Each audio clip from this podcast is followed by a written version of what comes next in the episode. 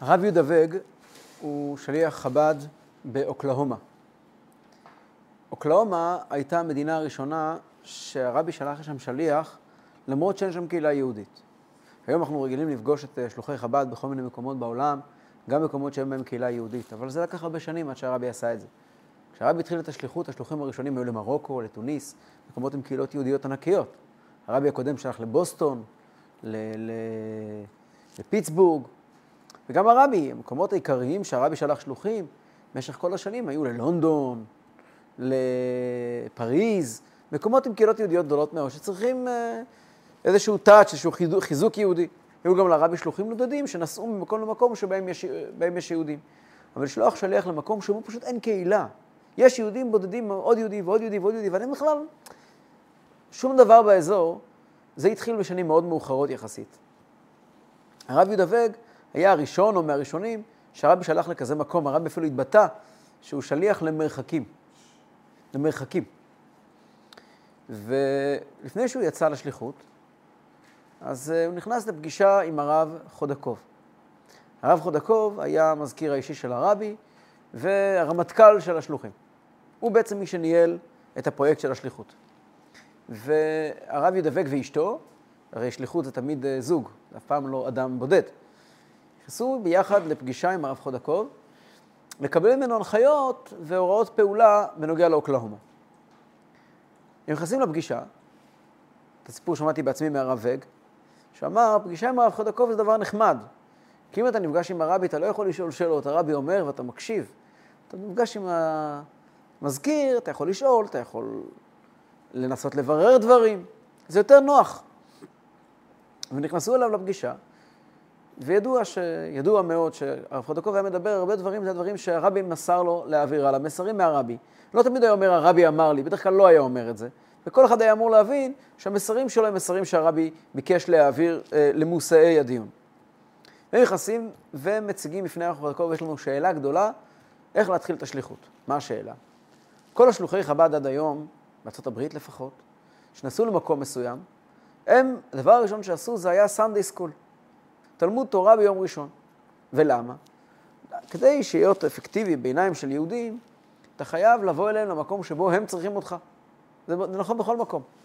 אתה רוצה למכור סחורה, תחפש מי מעוניין לקנות אותה. הסחורה שאנחנו באים למכור, מי, מי מעוניין בה?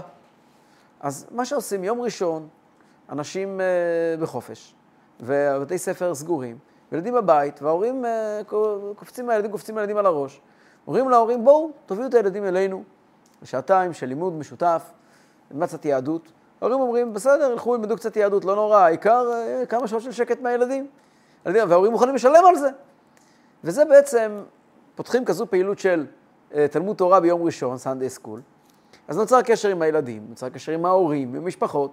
יש קשר עם הילדים, ואז מגיע חג, ואומרים להורים, בואו עכשיו כל ההורים של ה Sunday school, נעשה לכם מסיבה. וככה לאט לאט המעגל הולך ומתרחב. זאת הייתה שיטת הפעילות.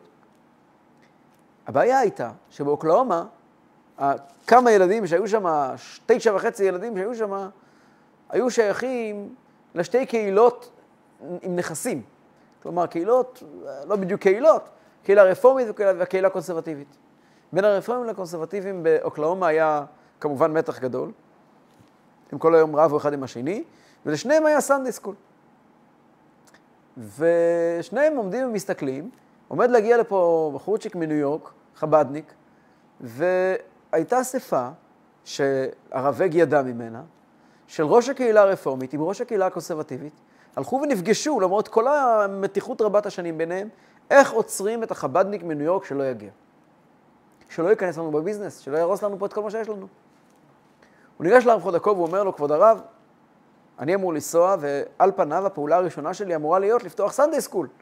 אבל אני יודע שיש Sunday school של הרפורמים, יש Sunday school של הקונסרבטיבים, שם בכל Sunday school יש 20 ילדים שחצי מהם, לא חצי מהם, רובם המוחלט גויים גמורים, ונשארו המעט ילדים יהודיים לריב עליהם, זה חתיכת צרה צרורה, והם כבר ישבו ושאלו איך הם תוקעים לי מקלות בגלגלים.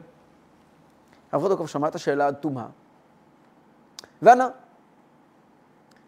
אתה, אתם צריכים, אמר לו ולאשתו, להסתדר ולהיות בשלום עם כולם. אז הוא חזר ושאל, אני לא מבין. לפתוח סנדי סקול, זאת אומרת להצית מריבה. אין לי בעיה, אם צריך, צריך. אף אחד לא אומר לו, לא, לא, לא. אתם צריכים להסתדר בשלום עם כולם. להיות בשלום עם כולם. כבוד הרב, מה זה אומר? מה זה אומר להיות בשלום עם כולם? לא לפתוח סנדי סקול? אחד לא חייך חיוך רחב, ואמר להם, אתם צריכים להיות בשלום עם כולם. כשהוא אמר את זה בפעם השלישית עם חיוך, הבנתי, אמר לי הרב אג, שהוא בסך הכל חוזר על דברים שנאמרו לו בפירוש לומר לנו. כנראה שכשהוא היה אצל הרבי כמה דקות לפני כן ואמר לרבי שהוא הולך לדבר עם השליח החדש, לא קלאומה, הרבי אמר לו, תגיד לו שהוא צריך להיות בשלום עם כולם, אז הוא, הוא חוזר על, על המשפט. אז שוב פעם, זה הרב חודקוב, אני יכול לשאול אותו. אז אמרתי לרב חודקוב, מספר לי הרב אג, אז אנחנו שלוחי חב"ד, שבאופן רשמי ההגדרה היא שלוחי המרכז לענייני חינוך, ככה נקרא, אה, שלוחי חב"ד, הזרוע שמאגדת אותם נקראת מרכז לענייני חינוך. אנחנו שלוחי חב"ד, שלוחי המרכז לענייני חינוך, הולכים לא להתעסק עם חינוך? כאילו, אנחנו הולכים להוריד מהסדר יום שלנו חינוך? אנחנו הרי שלוחי המרכז לענייני חינוך. אז רב חודקוב ממש צוחק. אומר לו, אתם צריכים להיות בשלום עם כולם. ומוסיף, חייבים Sunday school? אולי Monday school? Tuesday school? You have to be creative. אתם צריכים להיות יצירתיים. אבל Sunday school, אתם צריכים להיות בשלום עם כולם. כלומר, הוא אמר לו בצורה מאוד ברורה, אל תפתח Sunday school. ואז הרב חודקוב היטיב את, את, את הישיבה שלו על הכיסא, מספר הרב אמר לי משפט שאני לא אשכח אותו כל חיי. הרב חודקוב התרצן, הסתכל עליי ועל אשתי ואמר, אייער שליחות איז. השליחות שלכם היא. הרב אג אומר לי, אם כמה פעמים אני יוצא לבן אדם בחיים לשמוע מה השליחות של הנשמה שלו בעולם, מה התפקיד שלו כאן. זה אין דברים יותר מיוחדים מזה. אייר שליחס איז, השליחות שלכם היא להציג יהדות שמחה. אלו היו המילים. השליחות שלכם היא להציג יהדות שמחה. שמעתי את הסיפור ממנו, כששמעתי את, הסיפ... את הסיפור ממנו, חשבתי לעצמי, אני ברוך השם גר בארץ, וכאן אני יכול לפתוח Sunday school. אף אחד לא יבוא, כי ב Sunday יש לימודים, אבל אני יכול לפתוח Sunday school ו Monday school ומה שאני רק רוצה. ואני בפירוש לא אמור להסתדר עם כולם, אני לא אמור להיות אה, מסודר עם הרפורמים וקונסרבטיבים, אין לי שום עניין איתם. יש פה יהדות רחבה מאוד. למה אני צריך לשמוע את הסיפור הזה? למה הסיפור הזה נוגע אליי? ומה זאת אומרת להציג יהדות שמחה? ועל זה אנחנו נדבר היום. אז סוף סוף הגיע חודש אלול, חודש הרחמים והסליחות והמלך בשדה. ואנחנו ננסה להבין כמה דברים על חודש אלול, שקשורים כמובן לגאולה, תובנות שקשורים לנושא הזה של יהדות שמחה. ונבין איך כל זה קשור לראשון בספטמבר, לצלצול הראשון, לדרך שלנו לחנך את הילדים שלנו בבית. התובנות העמוקות שחודש אלול שולח אלינו הביתה, של איך אנחנו אמורים לחנך ילדים שמחים, בריאים ומאושרים. חודש אלול הוא החודש שהמלך בשדה. מה זה המלך בשדה? אז בעזרת השם, בשבוע הבא נעסוק בזה בהרחבה, בשאלה מה זה המלך בשדה. אבל כבר עכשיו אני רוצה בקיצור לדבר על המלך בשדה, על היסוד של הדברים, בקיצור נמרץ, מה שנוגע אלינו, כדי שנוכל להתקדם מכאן הלאה. ישנה שאלה מפורסמת שבעל התניא שואל. בעל התניא שואל כך, אנחנו יודעים, כתוב בספרים, שחודש אלול הם, זה זמן שבעולם הזה מאירים אורות עליונים שנקראים 13 מידות הרחמים. 13 מידות הרחמים, הזמן שמאירים בשנה זה יום כיפור, וחודש אלול. עשרת ימי תשובה, וחודש אלול, כל 40 יום האלה. על עשרת ימי תשובה נאמר, דירשו השם בהימצאו, קראו בהיותו קרוב. הקדוש ברוך הוא קרוב אלינו, אנחנו קרובים אליו. תפילה של ציבור גדול במשך השנה שווה לתפילה של יחיד בעשרת ימי תשובה. כך כתוב בגמרא, כך כתוב בהלכה. יום כיפור אסור באכילה ובשתייה, יום כיפור אסור בעשיית מלאכה. למה? כי אנחנו עם הקדוש ברוך הוא ביחד. התגלות י"ג מידות הרחמים פירושו שהקדוש ברוך הוא נמצא איתנו יחד. כשאתה נמצא מול הקדוש ברוך הוא אתה לא עושה פעולות, שמנכיחות את עצמך. כמו שבשבת אנחנו לא עובדים, מכיוון הסיבה הפנימית שבשבת אסור ללכת לעבוד, כי שבת הקדוש ברוך הוא, אנחנו נמצאים עם הקדוש ברוך הוא ביחד. נמצאים מול הקדוש ברוך הוא, לא עושים מלאכה. הקדוש ברוך הוא נוכח, אני, אני דומם. ביום חול, כביכול, הקדוש ברוך הוא מאפשר לנו space, ואז אנחנו הולכים לעבוד. אבל בשבת, הנוכחות האלוקית מאוד מאוד נוכחת, ולכן אי אפשר לעשות מלאכה. כתוב בגמרא, שמי שעושה סימנים של נוכחות בפני המלך, מורד במלך. אז אי אפשר בשבת לעשות, ללכת לעבודה, כי הקדוש ברוך הוא פה, מה אתה עכשיו נהיה לי אדם יצירתי? תקשיב, ת, תהיה, תהיה חלק, תתמזג עם היום, תן ליום הזה לשטוף אותך. והיום הכי הכי גדול בשנה שבו אנחנו נשטפים בקדושה, זה יום כיפור. ומה ההגדרה? יום כיפור מאירים 13 מידות הרחמים. זאת ההגדרה בספרי הקבלה. מה קורה ביום כיפור? הקדוש ברוך הוא נוכח ברמה שנקראת 13 מידות הרחמים, שזו האידיאלות הכי גדולה והכי גבוהה שיש. שואל בעל התניא, הרי כתוב שאותה התגלות עליונה מתחילה בראש חודש אלול. אז איך בחודש אלול הולכים לעבודה? זאת השאלה שלו. איך אפשר ללכת לעבודה? למה הימים האלה הם לא ימי חג? הרי מבחינה מהותית, הם ימי חג. מבחינה מהותית הקדוש ברוך הוא פה נוכח פה.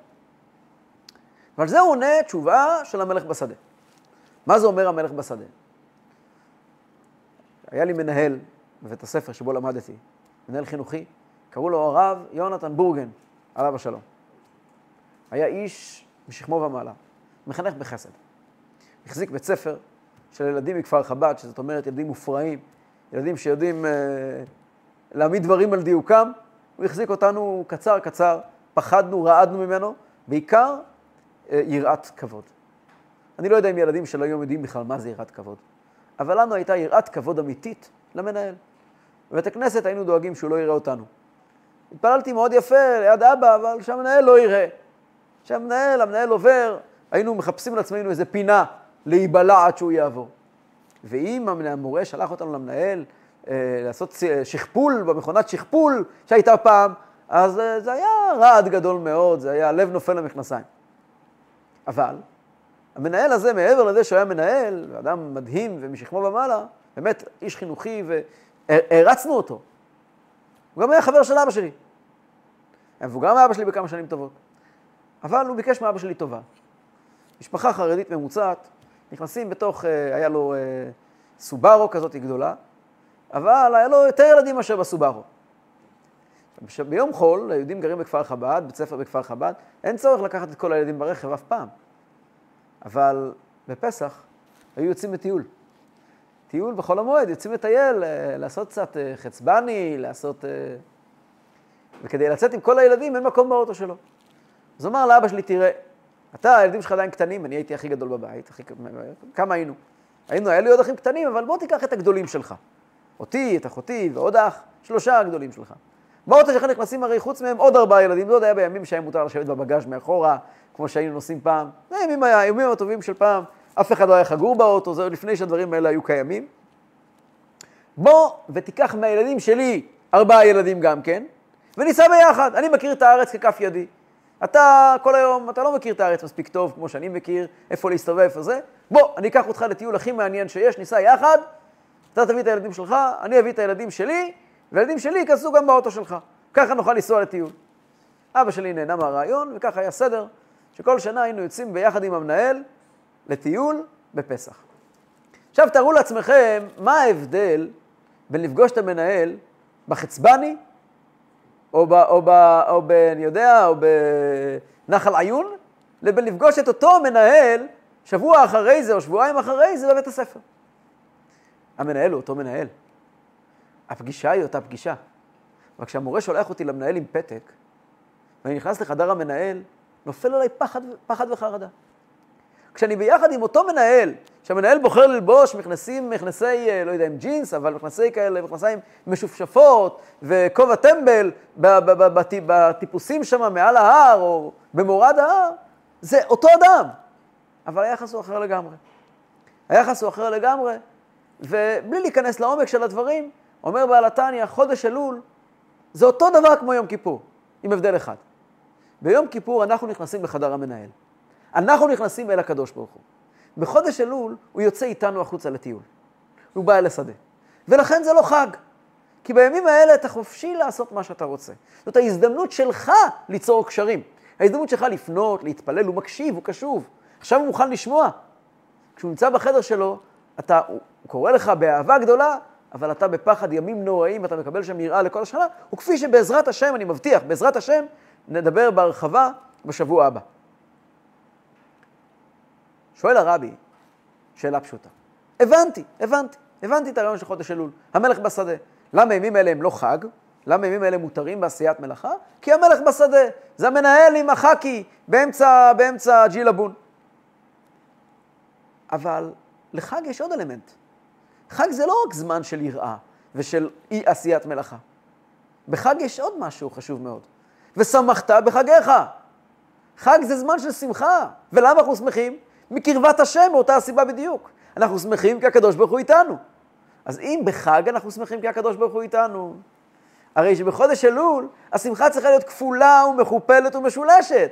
הרי הקדוש ברוך הוא איתנו, כמו שבלשון האדמו"ר הזקן, הוא מראה פנים שוחקות, הוא מראה פנים שוחקות לכולם, הוא מקבל את כולם בסדר פנים יפות, הוא מחייך, הוא חברמן, הוא איתנו. השמחה שלנו צריכה להיות שמחה הרבה יותר גדולה.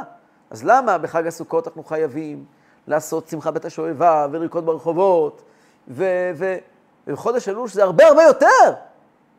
אנחנו יושבים ולא הצטווינו על שמחה מיוחדת ועל ריקודי עם בחודש אלול? זאת שאלה. אנחנו לא נמצאים כעת בשיעור הלכתי ובשיעור עיוני, אבל השאלה הזאת מובילה אותנו להתבוננות מעניינת ומקורית שהרבי נותן על חודש אלול. הרבי אומר, התשובה לשאלה הזו היא המלך בשדה. למה? כדי להבין את זה, אנחנו נחזור חזרה לנושא שבאמת מעסיק אותנו. ראש חודש אלול במוסדות הדתיים, הראשון בספטמבר ביתר המוסדות, זה היום של הצלצול הראשון. והיום של הצלצול הראשון הוא יום של התרגשות וחוויה, וגם מותר להודות הרבה חשש בלב פנימה. הנה אני שולח השנה את הבת החמישית שלי לבית הספר, כיתה א', ואני מודה ומתוודה, הלב מפרפר. שלחתי כבר ארבעה ילדים לפניה, וזה לא דומה.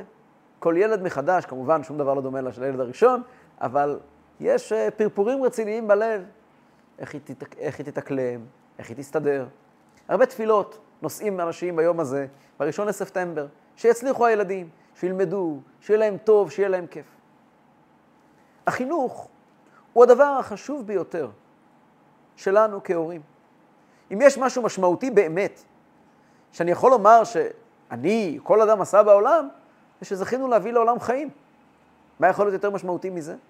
ולזכות לגדל ילדים לתורה וליראת שמיים, זה הזכות הכי גדולה והכי נפלאה שיש.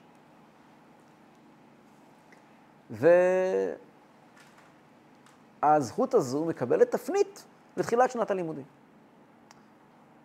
ונשאלת שאלה נורא פשוטה. אם חינוך היא מצווה, היא דבר כל כך מרכזי ומהותי, ובאמת באמת אין הרבה דברים מרכזיים בחיים שלנו כמו חינוך. איך יכול להיות שאין מצווה בתורה לחנך את הילדים? אין כזו מצווה. יש מצווה ללמד אותם תורה, ולימדתם אותם את בניכם. אבל אני לא צריך לספר לכם שיש תהום פעורה בין מורה ובין מחנך. זה לא אותו תפקיד. ללמד זה סיפור אחד, זה אגב די פשוט. לחנך זה עולם בפני עצמו. ולא כתוב בשום מקום מצוות חינוך. כולנו מחנכים. לא יכול להיות שילד יגיע לבר מצווה ואוטומטית יתנהג כמו יהודי בכל דבריו והליכותיו, הוא חייב להתחיל להתחנך לפני כן. וחז"ל מדברים הרבה מאוד על מצוות חינוך, לא על מצוות חינוך, על חובות מש... בגלל חינוך. ילד מברך על הלולב, ילד צם כמה שעות ביום כיפור וכן הלאה. אבל, אבל זאת לא חובה מן התורה. ואיך יכול להיות שהתורה בעיניים שלה אומרת, שמע, את הנושא של חינוך תסתדרו לבד, אני לא באתי להגיד לכם מה לעשות. התשובה היא, חינוך ומצווה זה הפכים. חינוך ופקודה זה סתירה. יצא לי לראות אימא שאומרת לב... לבן שלה, תגיד ברכה. לא שמעתי, תגיד עוד פעם, תגיד ברכה, תגיד אמן. נו, והיא אומרת, הוא לא אומר אמן, הוא לא אומר ברכה. האימא הזו לא חינכה את הבן, היא הרסה אותו.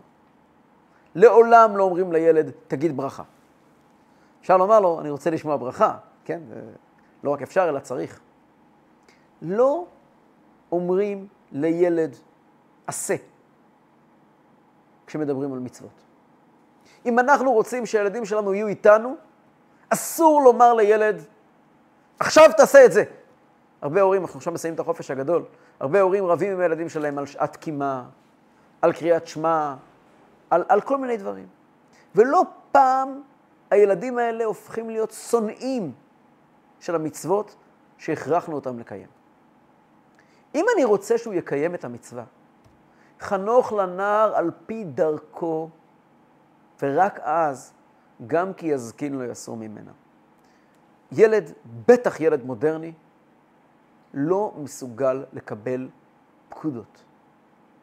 הוא יכול, אנחנו חייבים לאפשר לו מרחב שיגרום לו לקיים את אותם הדברים. ואני אספר לכם, אני זוכר איך שאבא שלי העניק לי את הציצית צמר הראשונה שלי. אני, כמו כל חסידי חב"ד, לובש טלית קטן עשוית צמר. הדבר הזה הוא חם מאוד בקיץ. והרבה אנשים שאלו אותי בעבר, איך לא חם לך עם זה? איך אתה חי עם זה? ותמיד אני נזכר שהייתי ילד קטן. ואבא שלי אמר לי יום אחד, עברנו בחנות וראינו טלית צמר. ואבא שלי אמר לי, אתה רואה את הטלית קטן של צמר? זה של גדולים. זה של גדולים. כשאתה תהיה גדול, תקבל. ושאלתי, ומתי אני אהיה גדול? או, זה אתה תוכיח. כשתוכיח שאתה ראוי לטלית קטן של צמר, כמובן נקנה לך, לא נמנע ממך, אבל קודם כל תוכיח שאתה ראוי. ואני החלטתי שאני חייב להוכיח שאני ראוי. אז הייתי צריך לבצע כל מיני פעולות וכל מיני דברים, עד שבסופו של דבר קיבלתי מתנה, עטופה בנייר מתנה. פתחתי את הנייר מתנה ובפנים היה טלית קטן של צמר. כמובן שמאותו רגע ועד היום הזה מעולם לא הורדתי אותו. הוא לא חם לי, הוא כיף לי. אני כל כך נהנה ממנו. אני יודע שבזה אני יהודי, זה כל כך שמח לי, זה כל כך טוב לי. זה הפירוש טלית קטן של צמר. אגב, אני לא יודע איך סבא שלי, עליו השלום, חינך את אבא שלי לטלית קטן של צמר, אבל אני שמעתי מסבא שלי, עליו השלום, את הסיפור על טלית קטן של צמר שלו. ואני אספר אותו. מלחמת העולם השנייה, סבא שלי, זיכרונו לברכה, היה בגיל גיוס. והוא נשלח אה, למיונים לקראת, אה, שלח לחזית יהודי ברוסיה הסובייטית. תחשבו לעצמכם, זה... רוב רובם של החיילים לא חזרו, בטח ובטח היהודים שנשלחו להיות בשר תותחים ונתקלו באנטישמיות נוראה וכמעט בלי יכולת לקיים מצוות. הוא מגיע למיונים, והרופאה בודקת אותו, ואומרת לו, תוריד את החולצה. הוא מוריד את החולצה והיא מגלה טלית קטן של צמר. והשנה היא שנת 1941, 42, 42. היא אומרת לו, מה? עוד יש נערים כאלה? עוד יש אנשים כאלה? אתה משוגע. וחתמה לו על מסמך, וככה הוא ניצלו חייו. אני בטוח שהחוויה הזאת, מתברר שהרופאה הייתה יהודייה ורצתה להציל את חייו. אבל החוויה הזאת, שהוא ניצל בזכות התלמיד קטן של צמר שלו, אה, הדהדה בו, כן? והיחס שלנו למצווה הוא, הוא יחס אחר. היחס הוא יחס של קרבה, של כיף. אני גם זוכר שאבא שלי התעקש שאני אדליק נרות חנוכה לא משמן. יש הידור להדליק נרות חנוכה בתוך חנוכיה עשויה שמן. ואני הדלקתי בנרות פשוטים. ואמרתי, אבא, למה אני מדליק עם נרות פשוטים? אז אבא שלי אמר לי, שנה הבאה אתה תהיה גדול, תדליק בשמן. וכמה חיכיתי להיות גדול. וכמה שמחתי שקיבלתי את הנרות שמן. כמה שמחתי בלולב הראשון, באתרוג הראשון. השמחה הזאת שאבא שלי, שיהיה בריא, השכיל להעביר לי, זה חינוך. זה לא תעשה. לפעמים אני רואה ילדים קטנים, בני ארבע וחמש, מסתובבים עם תלמידות קטנים מצמר, עם לולב ועם אתרוג, ולא פותחים את הסידור ולא מתפללים, אין להם שום חוויה בזה. כל הרעיון של חינוך זה, תקנה לילד מתיקות. הפגישה הראשונה של ילד יהודי עם בית הספר, על פי המסורת, שלוקחים אותו לבית הספר ומראים לו דף שבו אותיות האלף-בית, ועל אותיות האלף-בית מרוח דבש. ואומרים לילד, תלקק. תלקק את האותיות, מה כתוב כאן א', עכשיו תלקק אותה. המפגש הוא מפגש של מתיקות. כי המטרה היא לגרום, בחינוך המטרה היא לא להקנות ולא לומר, החינוך, החינוך הוא לעולם לא במה שאנחנו אומרים, אלא דווקא במה שאנחנו לא אומרים. העיניים הנוצצות של האבא, של האימא, שיושבים בסעודת שבת, החוויה סביב השולחן, זה חינוך. חינוך הוא לעולם לא פורמלי. כמעט הייתי אומר שחינוך ופורמלי זה שני הפכים. למידה, הוראה, היא פורמלית. חינוך, זה תמיד בשדה. אם אני רוצה באמת לחנך מישהו, אם אני רוצה באמת לחנך את הילד שלי, המקום יהיה במגרש הכדורגל. הרבה הרבה הרבה יותר מאשר מול הספר הפתוח. אגב, גם הספר הפתוח הוא מקום נפלא לחינוך. אם אני יושב עם הילד ונותן לו את ההזדמנות ללמוד איתי, לא כופה עליו, נותן לו את ההזדמנות ללמוד איתי, הוא מגיע בעיניים נוצצות, יש לו זמן איכות עם אבא. וזמן האיכות סובב סביב משנה במסכת יומא, וביחד אנחנו מלקקים את האותיות ונותן לו להבין בעיקר את הדבש שבאותיות. אני, העיניים שלו מתחילות לזרוח. אני לא יכול לשכוח. היה לי מורה. בכלל, את כל המורים שלי אני זוכר לטובה. אבל אני רוצה להזכיר שני מורים באופן מיוחד. היה לי מורה, היום הוא המנהל החינוכי באותו בית ספר שלמדתי, אחרי שנפטר המנהל ההוא, קוראים לו הרב יוסף הרשקוביץ. ואני זוכר אותו, מלמד אותנו בגמרא, בגמרא, מסכת בבא קמא. אני עד היום לא אשכח את סוגיה ופרק הכונס, ששם יש שאלה בגמרא על איזושהי קטע ברייתא, מי אמר אותו? הגמרא שואלת, רישא וסיפא רבי ומציע את הרבנן. החלק הראשון והחלק האחרון של המשנה יוצא לפי כל מיני חישובים, שאמר אותם רבי יהודה הנשיא. והחלק האמצעי, לפי חישובים אחרים יוצא, שאמרו אותם רבנן שחולקים על רבי יהודה הנשיא, והגמרא שואלת, משהו פה לא מסתדר. ואני זוכר את המורה רוקד בכיתה, בין השולחנות ובין הכיסאות, רוקד. רישא וסיפא רבי ומציע את הרבנן, וכולנו שואגים אחריו. רישא וסיפא רבי ומציע את הרבנן, אני לעולם לא אשכח את זה. אני לא אשכח איך שהוא לימד אותנו סוגיה בשור שנגח את הפרה, שמדברת על כי יפתח ישבור או כי יכרה ישבור. לומדים מהמילה יפתח ישבור, לימוד אחד, מיכרה מלמדים, לימוד שני, הגמרא לומדת, ואני זוכר אותו רוקד, רוקד עם כל הלב הנשמה. יפתח מלמד שצריך כיסוי, יכרה מלמד שמספיק כיסוי. הבדל בין מספיק לצריך, וואה, למדנו, למדנו משפטים, כן? זה, זה, זה גמרא, זה, זה סוגיות. אבל המורה רקד בכיתה, הוא רקד בכיתה. הרקידה הזאת זה לא שאני כעת זוכר את הסוגיות, אני גם זוכר את הסוגיות בזכות זה. קיבלתי מתיקות לדף גמרא. תגיד לי מה יותר מתוק בדף גמרא. זה בזכות המורה הזה. אני זוכר את המפגש הראשון שלי בישיבה, עם לימוד ישיבתי. זה היה א' אלול, לפני 25 שנה כמעט. נכנס לכיתה המורה שלנו, הראשון, הרב דני מקובצקי, שיהיה בריא. אחרי שהוא נכנס לכיתה והתחיל לרקוד המביא גט ממדינת הים, אני זוכר את המילים האלה, המביא גט ממדינת הים. המילים שהוא אמר, המביא גט ממדינת הים, ההתלהבות הזאת, עד היום, כשאני ניגש למסכת גיטין, אני מרגיש כמו אני נפגש עם האהבה הראשונה שלי. מסכת גיטין. כל הש"ס הוא נחמד. מסכת גיטין, תמיד אני נמשך לשם. כי הפעם הראשונה שלמדתי גמרא כמו שצריך, זה כשהמורה השתולל בכיתה, קפץ, המביא גט ממדינת הים, ואיך שהוא הסביר את זה, ואת התוספות הראשון שלמדנו, ואת ה... זה היה מתוק כל כך. זאת הייתה כזו חוויה. זה לא מה הוא אמר ועל מה היה המבחן, זה לגמרי לא חשוב. חשוב זו האהבה. הרבי הקודם כותב בהנחיות שלו להורים ומורים, שחינוך של צעקות זה השחתת הילד. אם אני צועק על ילד, אסור! איך אתה עשית דבר כזה? הילד שמע אבא בפאניקה. הילד שמע, הוא לא שמע שאסור לעשות דבר כזה. הוא שמע שהדבר הזה נורא מלחיץ את אבא. ומילא יש פה דבר שהוא מלחיץ, ו- ואבא הוא אדם שנלחץ, ודברים מלחיצים, ולחץ, ו- ו- ו- ו- ואם האבא גם משתמש במילים קשות, אז הילד גם למד שיש מילים קשות בעולם, ויש דרכים להתעצבן, והאבא לא העביר את המסר. להעביר את המסר תמיד תמיד חייב להיות לא באמצעות המילים, אלא בין המילים. יש סיפור שהרבי הקודם מספר על אה, אחד מתלמידי הבעל שם טוב, שקראו לו רבי ניסן המלמד. לרבי ניסן המלמד היה בן שגם הוא נהיה אחר כך מתלמידי הבעל שם טוב, והוא מי שהיה המדריך האישי של רבי ברוך, אבא של אדמו"ר הזקן, שקראו לו יצחק שאול. ויצחק שאול היה ילד שובב מאוד. אבא שלו היה מלמד של העיר הורקי, עיירה הורקי. ויצחק שאול המלמד, אה, יצחק שאול, הבן של המלמד, היה רב כל היום עם כל הבעלי חיים, היה ילד פרא, השתולל. והוא מספר שם איך שהוא רץ והרביץ לתרנגול. ואבא שלו קרא לו. אבא שלו ראה את זה. אבא שלו קרא לו, ואבא שלו אמר, אני מוכרח לדבר איתך. הוא ביקש ממנו, תביא לי מהגמרא, תביא לי בבקשה מהספרייה, מסכת שבת. והילד הלך, מבויש כולו, והביא מסכת שבת. ואבא אומר, תפתח לי בעמוד זה וזה. פותח את העמוד, הוא קורא איתו ביחד שבשבת מותר לעשות פעולות של מוקצה, כדי שלאפרוחים לא יהיה, לא יהיה צער בעלי חיים.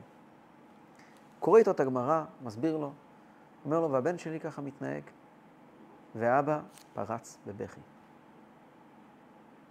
האבא פרץ בבכי. ככה אתה מתנהג, ופרץ בבכי. כלומר, אני חושב שאין לי ברירה, אני מוכרח לתת לך מכה. תביא לי בבקשה את החגורה. מדובר לפני 300 שנה. ותשכב בחדר על הספסל, אני, אני, אני רוצה להיכנס לשם.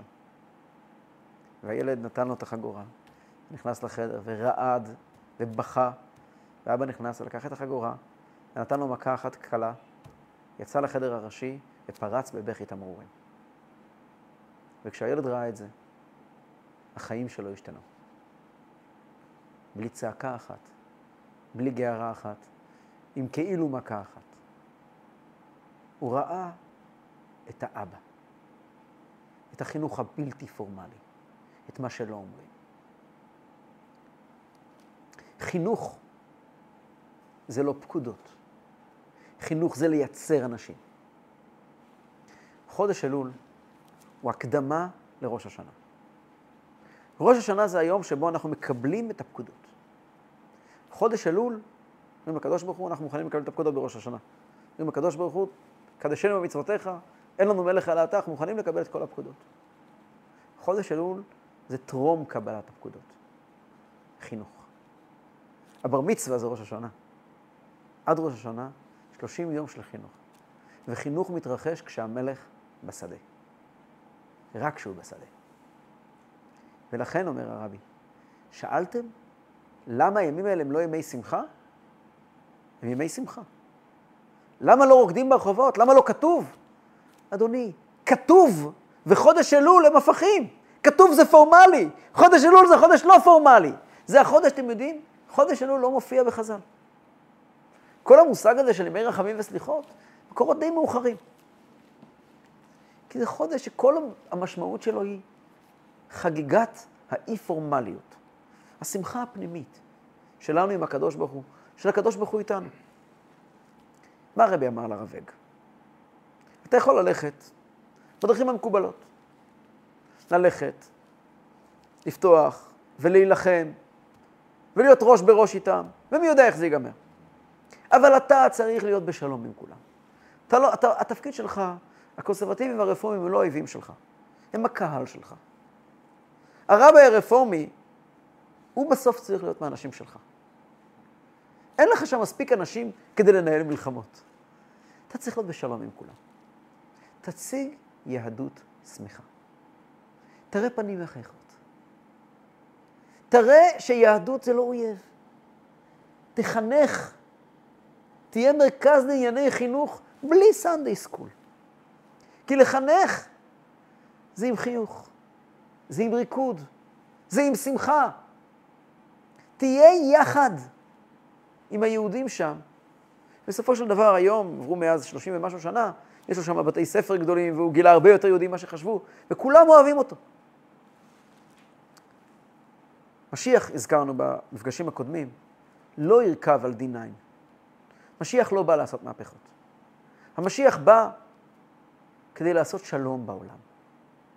תפקידו של המשיח, של הגאולה שלנו, אנחנו מייחלים ומצפים, זה שיהיה שלום.